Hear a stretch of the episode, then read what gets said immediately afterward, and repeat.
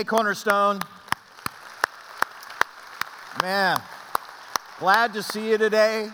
I think the conversation that we're about to have together is something that's going to uh, be of value to your life, may completely change uh, your perspective on the hardest uh, moments uh, of your life. Let's just be honest. Stress is not necessarily something that we all line up to talk about. Because if if you're not stressed right now, you're like, I, I don't even know if I want to talk about this because you're probably going to say some things that are going to make me feel stressed about my life, and then I'm going to regret having come. Uh, some of us are in the room right now, though, and you're saying, Boy, I'm to my eyeballs, and I cannot wait for this conversation to happen. And you're in the right place. And I would say, even to those who right now maybe stress isn't a big deal in your life, it will be. Let me just encourage you with that. Uh, there'll come that moment, and ex- if you can unpack the things that we're going to unpack together today, so that when that moment comes and life isn't going how you expected it to go, and if you can respond in that moment with the tools that we're about to give you, uh, it may have a completely different outcome than it's had the last few times for you. So just glad that you're uh, in the room. I need to say this today. I am a fellow pilgrim on this conversation. I wish I could stand in front of you and say, man, I, I live my life completely stress free. I never have a moment that I'm freaked out. I never have a moment that I'm, I find myself uh, worrying or a little bit confused. I, I, I just navigate all this so well. But the reality is, far, far too often, I find moments in my life where I'm, I mean, I'm up to here. And, I find myself uh, worrying about things and saying, hey, you know, God, when are you going to show up? And how come it's gone that far off the tracks? And it's interesting because in those moments, I then realize and go, how did I, how did I let it go that long? How, how, did I go so long and not take this to the Lord in prayer the way I should have taken it to the Lord in prayer? How did I, how did I not lean into God earlier than this? And why am I so stressed out in this moment? And so you just need to hear me say that as we have this conversation together, I'm preaching to myself as much as I'm talking uh, with you. And you, you and I are on this journey together to be able to do this better in our lives than we've done it up until now. You ever wonder what causes stress? How, how do we get there? I mean, it's not like we, any of us ever planned to be stressed, and yet every one of us has experienced this. How, how did we get stressed? How did that moment come when you and I are what the, involved in what the Bible would just call worry? When we're just worried about how it's going to turn out and what's going to show up.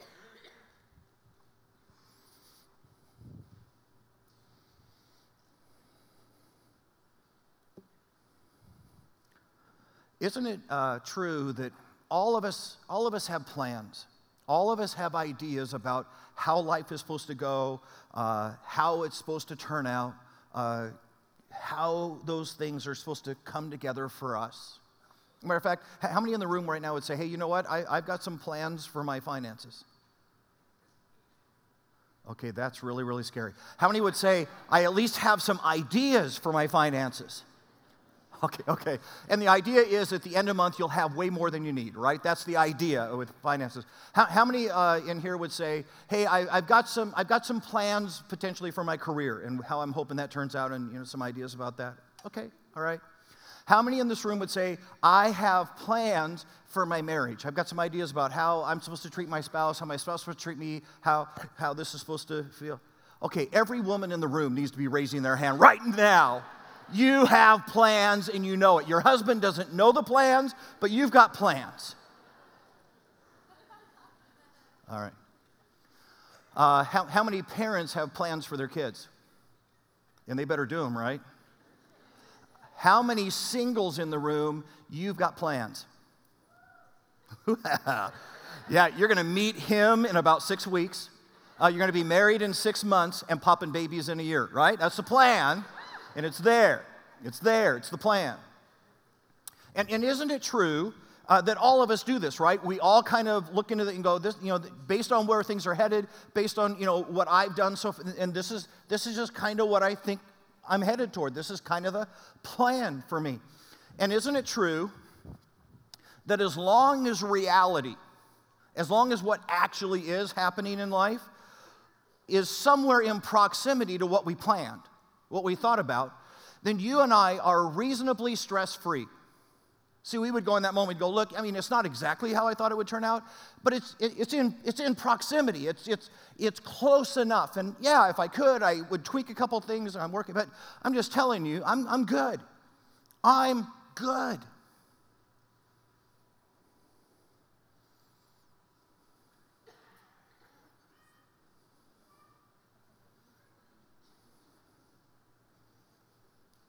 And all of a sudden, wow. How can that be happening? I mean, are, whoa, whoa, whoa, whoa, no, no, no, no. That's, that's not what I had thought, and that's not what's supposed to, it's clearly not fair. And, and I can't even tell you how frustrating this is. And isn't it true that the distance between what is really happening in my life and what I thought was going to happen, what I planned for my, isn't it true that this gap is stress? This gap is the scope of my worry.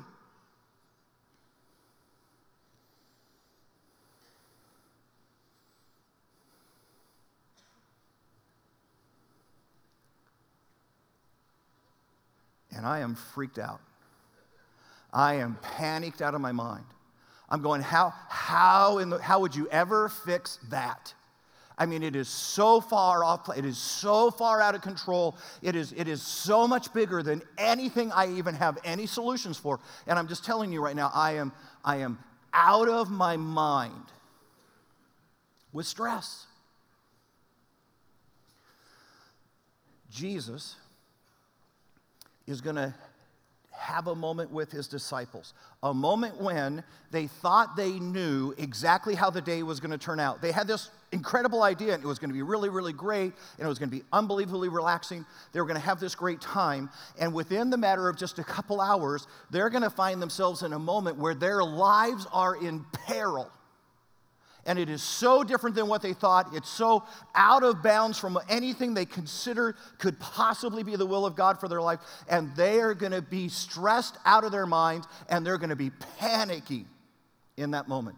And Jesus is going to take that moment and teach them about stress, about worry in their lives. And the wonder is that you and I have the opportunity to listen into this conversation and learn some unbelievably valuable lessons about stress. So grab your Bibles, go with me to the book of Mark. Uh, if you're not familiar uh, with the book of Mark, if you just go to the back of your Bible and then uh, work to the left, you're going to find this book. If you go all the way to the book of Matthew, you went a little too far, come on back. Uh, Mark chapter 4. Now, here's the deal.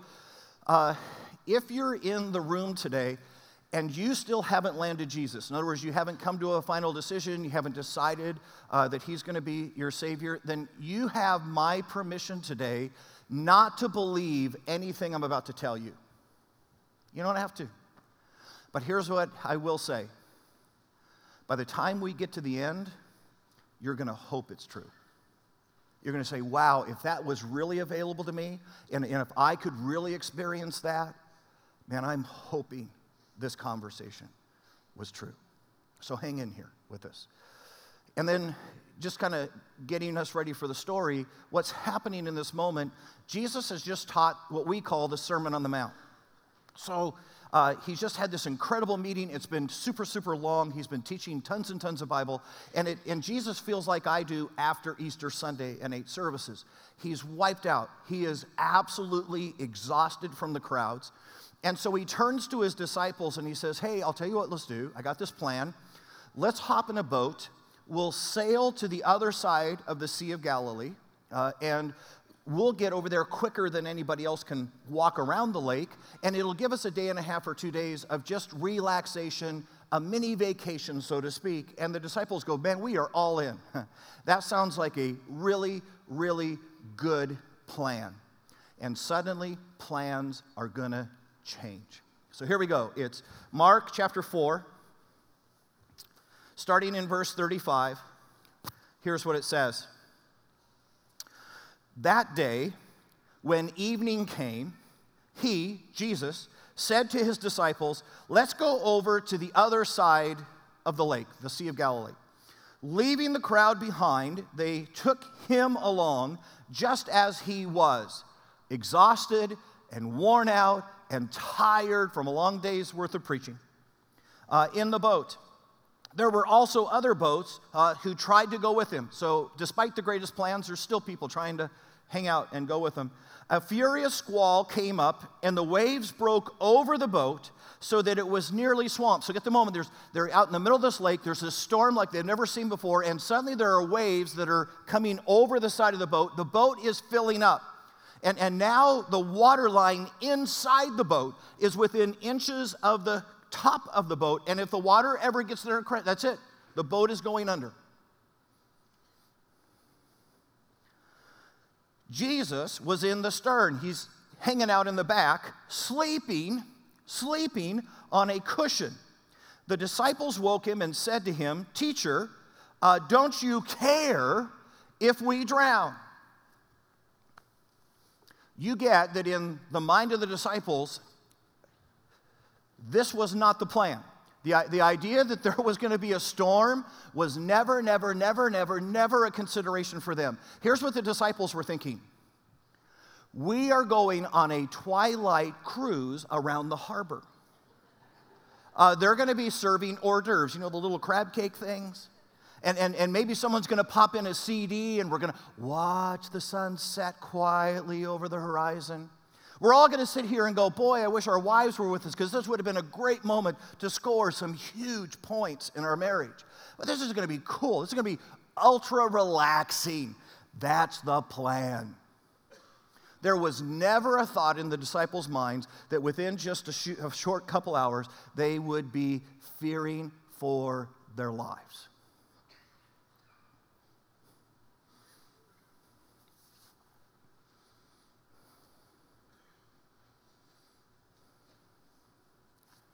Let me ask you a question. Who decides the plan? I mean, in your life, who gets to decide the plan? Who decides where you go to college? Who decides where, who you get married to? Uh, who decided you were going to have 2.5 children? I'm not sure what you're doing at the 0.5. That's up to you, but who decided 2.5? Who decided that you were going to have a huge house with a tiny, tiny mortgage? Who decided that? And all of that with buttered popcorn on top of it. Who, whose plan was that? And isn't it interesting that you and I come up with our plan and then we decide whether or not God loves us based on how good He at at obeying us and doing our plan. And the second God gets off our plan, we get all freaked out on him and decide maybe, maybe, maybe he's not really God after all, and maybe, maybe, maybe he doesn't love us after all. Who decided the plan?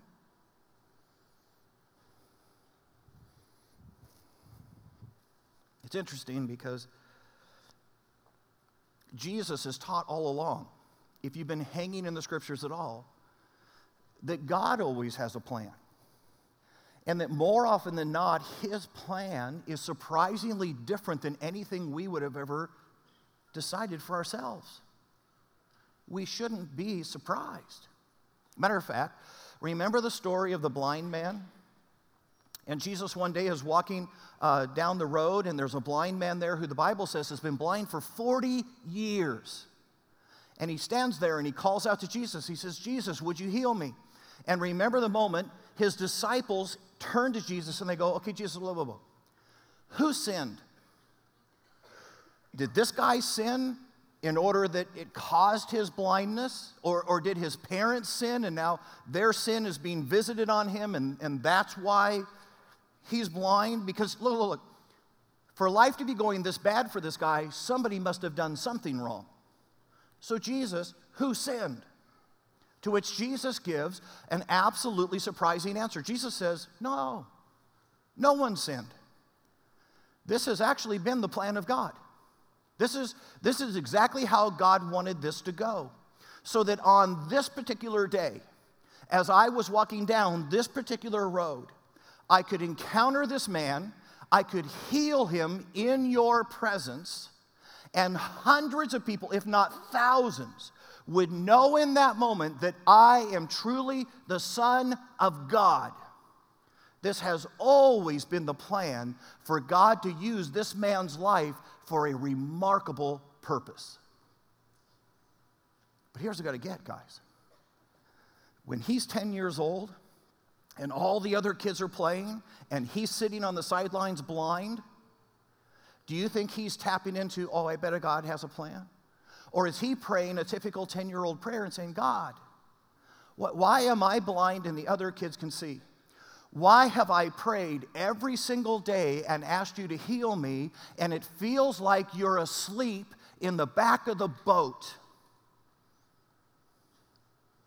Dear God, dear God, dear God, I don't understand why you're not listening to my plan.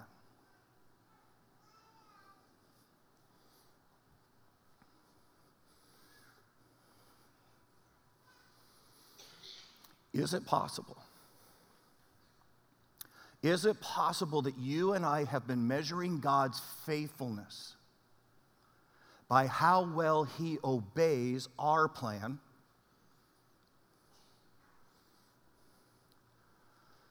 Instead of measuring it by what He does when we obey His. Let me just say this again because this is a huge question. Is it possible that we've decided whether God loves us or whether God's being faithful or whether God's being just by whether or not He obeys our plan? Instead of in that moment asking, What did God do when I was faithful to what He asked me to obey?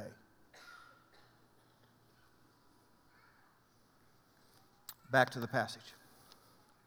Verse 39. He, Jesus, got up rebuked the wind and said to the waves, Quiet, be still. And then the wind died down and it was completely calm. The wind was just instantly absent. The water went as smooth as glass. And my guess is those honorary disciples still weren't happy. They're going, Jesus, you could have left a little bit of wind. After all, we're in a sailboat.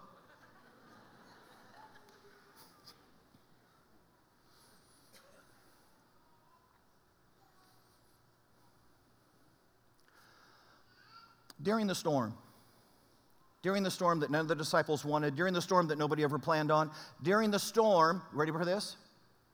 That Jesus wasn't surprised about. You get there, right? You get that, you get that Jesus, before he even invited the disciples to go with him, knew the storm was coming. See, Jesus didn't get woken up and go, Whoa! I guarantee you, when Jesus was on the shore and he said, Hey, I got this plan. How about if we sail over to the other side, get a little relaxation going on? He was smirking. He's going, Wait till you see this. This is going to be fun.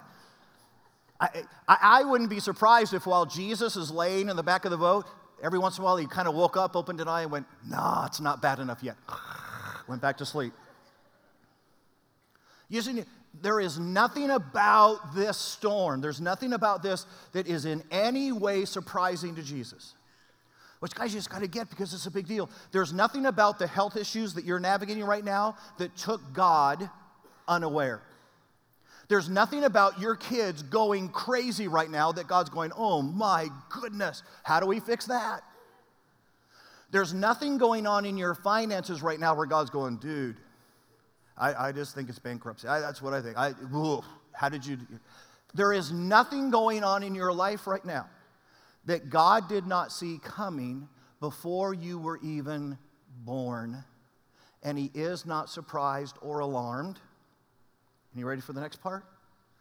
There was never a moment in the storm where Jesus wasn't fully capable of doing what He did, of standing up and just saying, Peace, be still, and it being gone and there is nothing going on in your life as bad as it feels, as hor- that is beyond his capacity to stand up and say, We're done. We're done. It's okay. It's over. And if he's not doing that, it's because there's a reason for the storm. Because, because, because there is no storm that's bigger than him. Now, you and I in this moment, we go, well, yeah, I know, I get it. And here's the thing the disciples were pretty stupid. I mean, here's the look. If, if I had been in a boat with Jesus and Jesus is like 20 feet away, you know, I, I would have been like totally confident. I would have been, hey, I'm all right. Jesus and me are in the same boat. But these stupid disciples, I mean, how did they not understand that God was with them?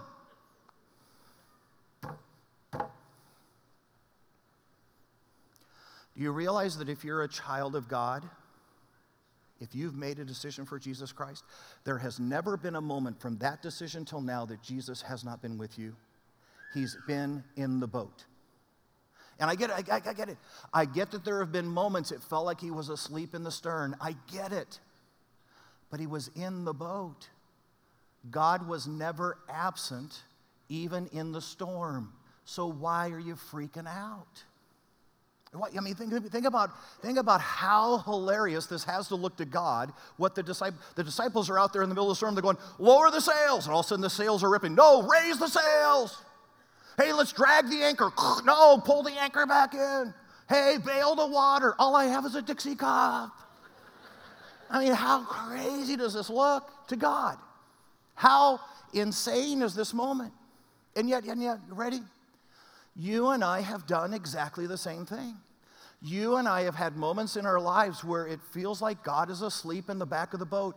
And in that moment, you and I grab the wheel. In that moment, you and I go, Look, Jesus, here's the deal. Apparently, you've fallen asleep at the wheel, so scoot over to the passenger seat and I'm gonna fix it. So I'm, I'm gonna tell my husband what a jerk he is and explain to him how he's hurting my heart, and then he's gonna be better. I'm just telling you. I got this, God. No, no, no, no, no. I'm going to tell my daughter she shouldn't be dating that boy, and then she's going to listen to me. Good luck with that one. and how many times, in absolute panic, have you and I grabbed the wheel and said, God, no, no, no, I'm going to steer into the skid. I'm going to get us out of this, and then, you know, we can talk. And isn't it true? Isn't it true that some of the poorest decisions of your life have been made in the midst of panic and fear and stress? That, that you, would, you would just say, look, Lynn, normally, I mean, normally, normally I would have never dated that guy. But I'm just, I'm 27. I'm 27 and it's been nine months and anybody else asked me out. And I'm just telling you, if God had been doing his part, I wouldn't be making decisions like this. But God's asleep in the back of the boat.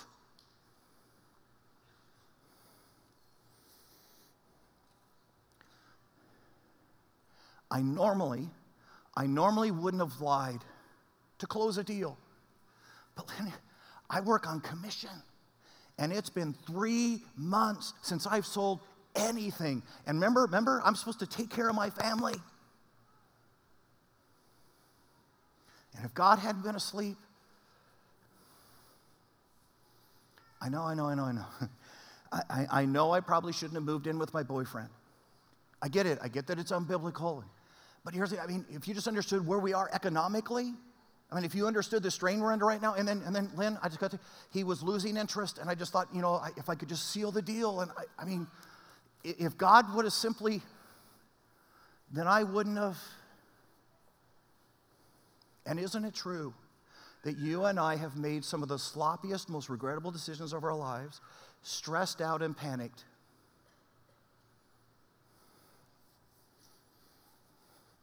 Can I freak you out a little bit? For all your machinating and turning and fixing and You didn't do much. You didn't do much.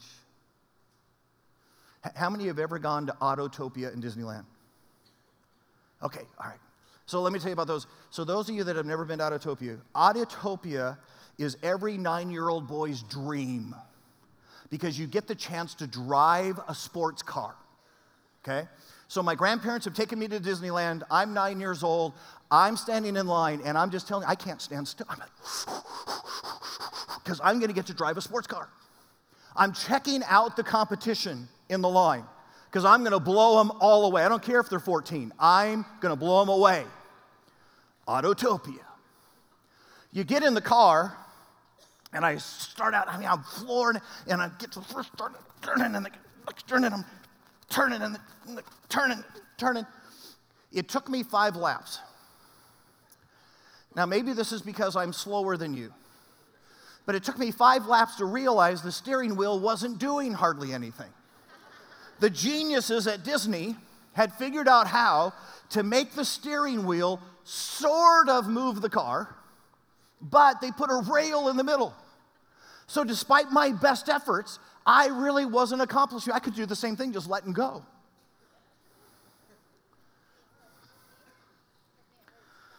You get that all of your intrusion, all of your injection of yourself to try to help God, and you really haven't done much.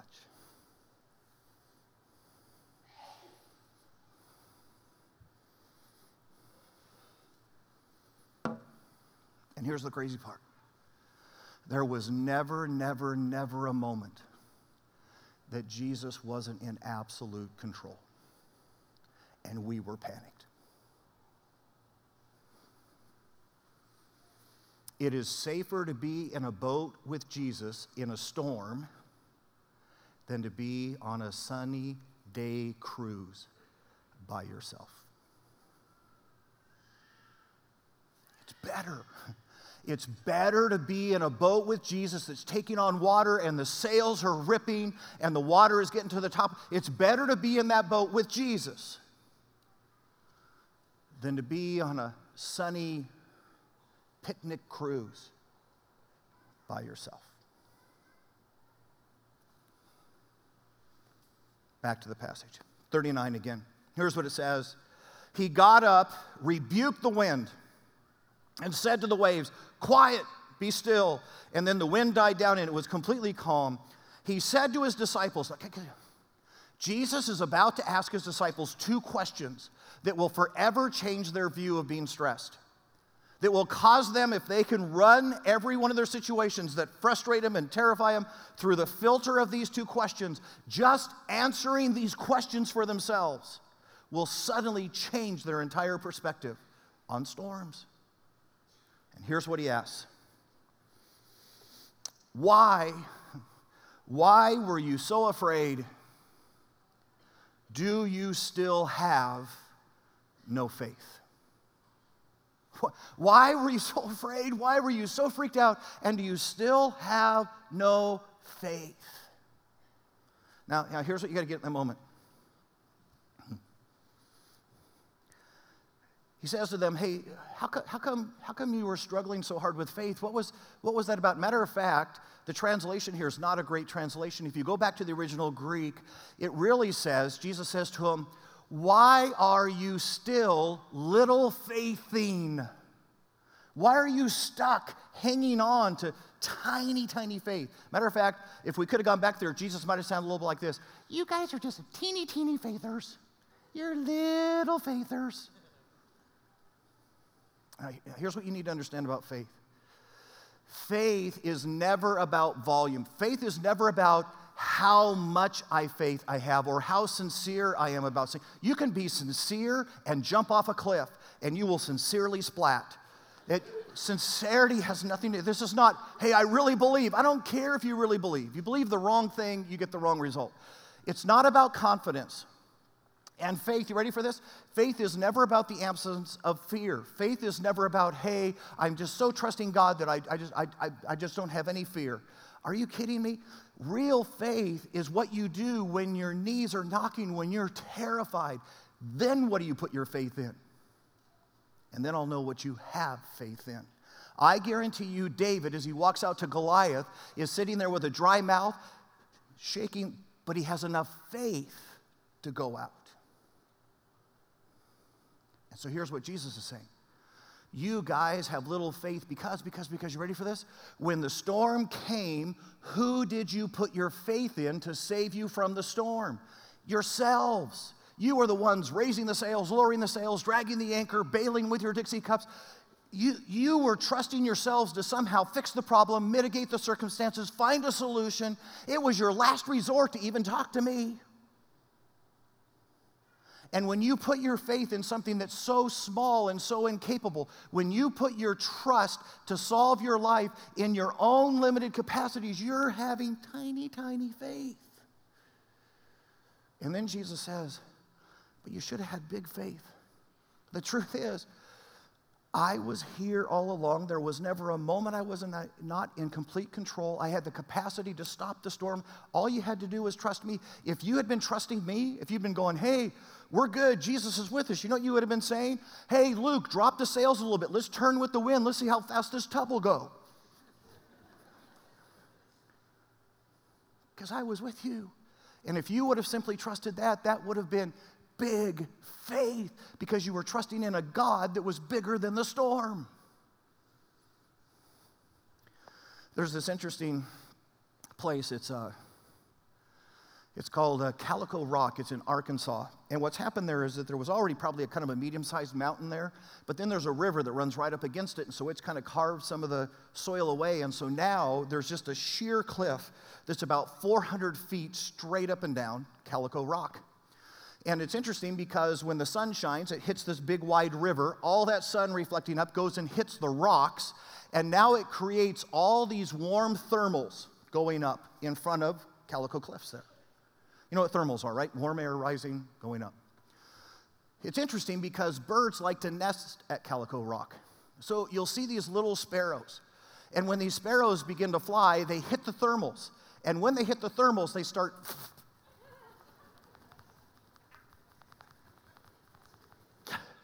and they don't go anywhere because they're hitting the thermals. How often have you and I looked like sparrows?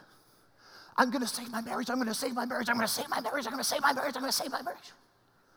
I'm going to fix my finances. I'm going to fix my finances. I'm going to fix my finances.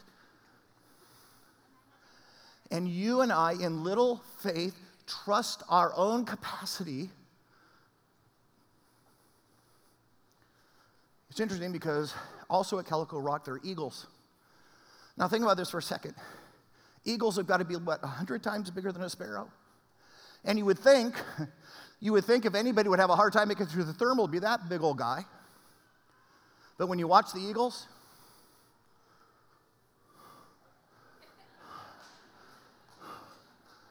they, they take about four flaps. Ready for this? They hit the thermal, they spread their wings, and then they begin to ride the thermal up trusting the thermal to carry them.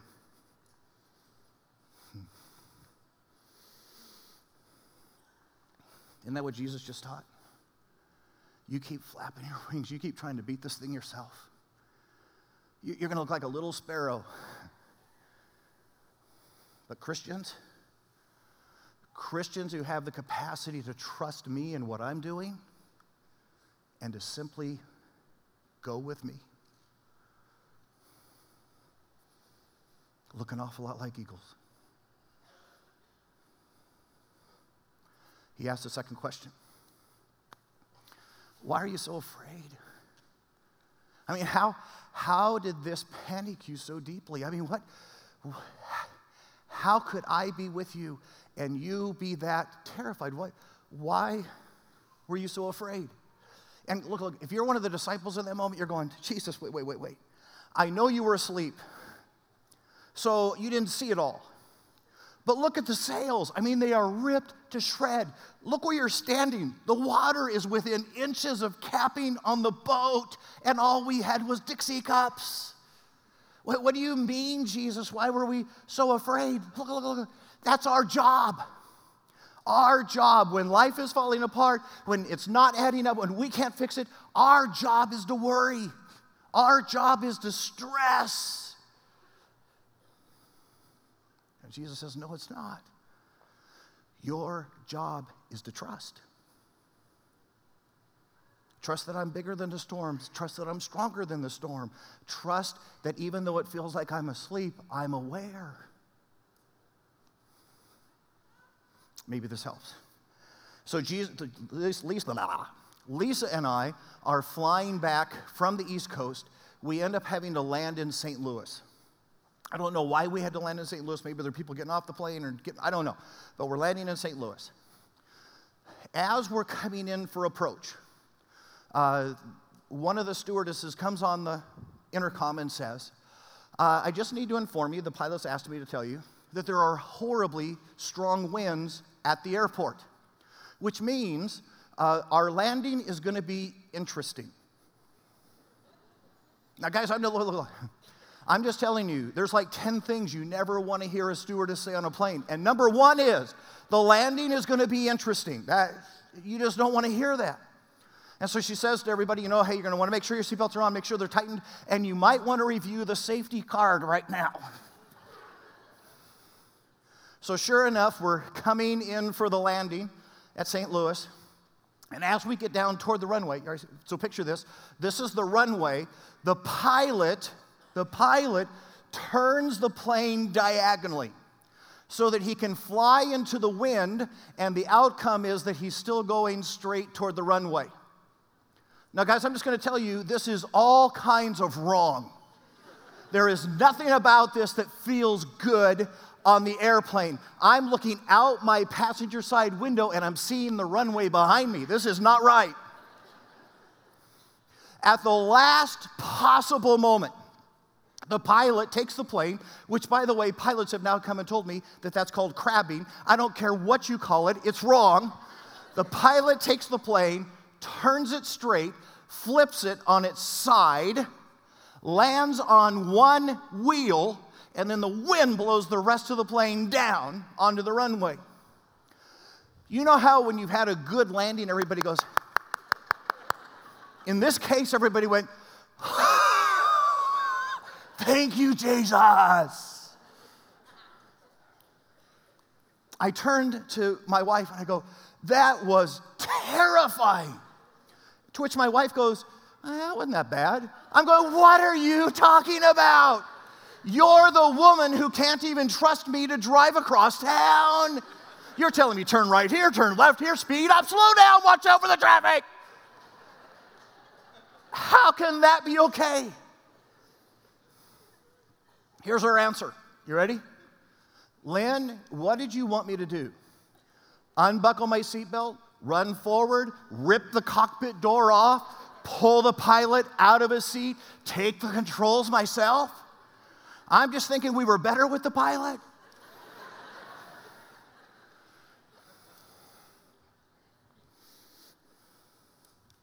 Isn't that exactly what Jesus just asked?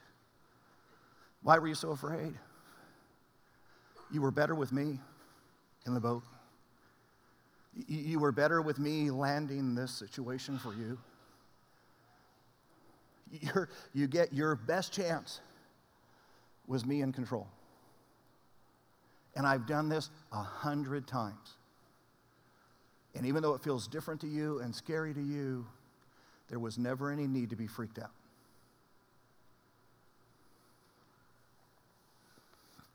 How do you relieve stress?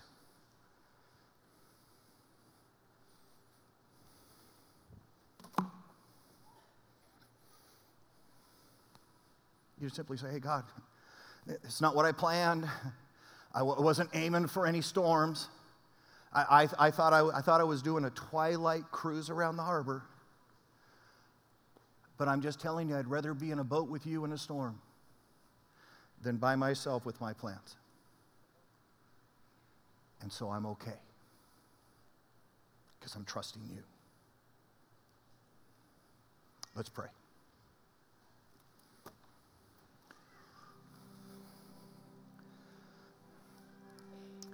Hey, before we pray, I just want to say some of us in the room, and you don't have Jesus in the boat.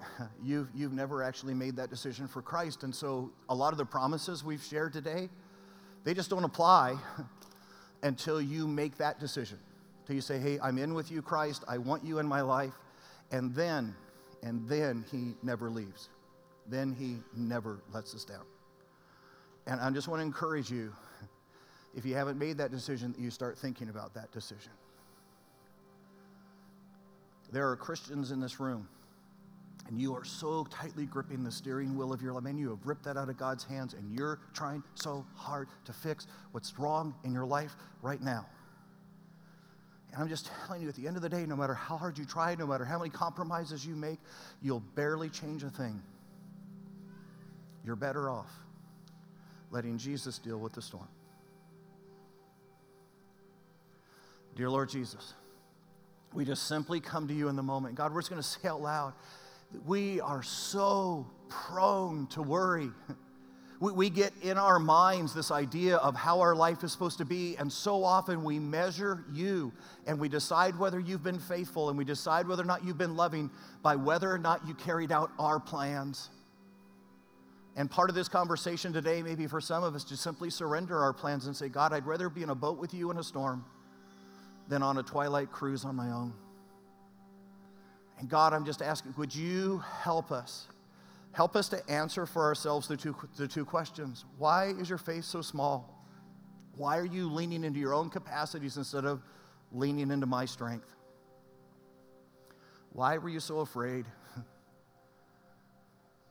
You get the pilot was still at the wheel. You get, you get that your best chance of landing the plane was me flying the plane.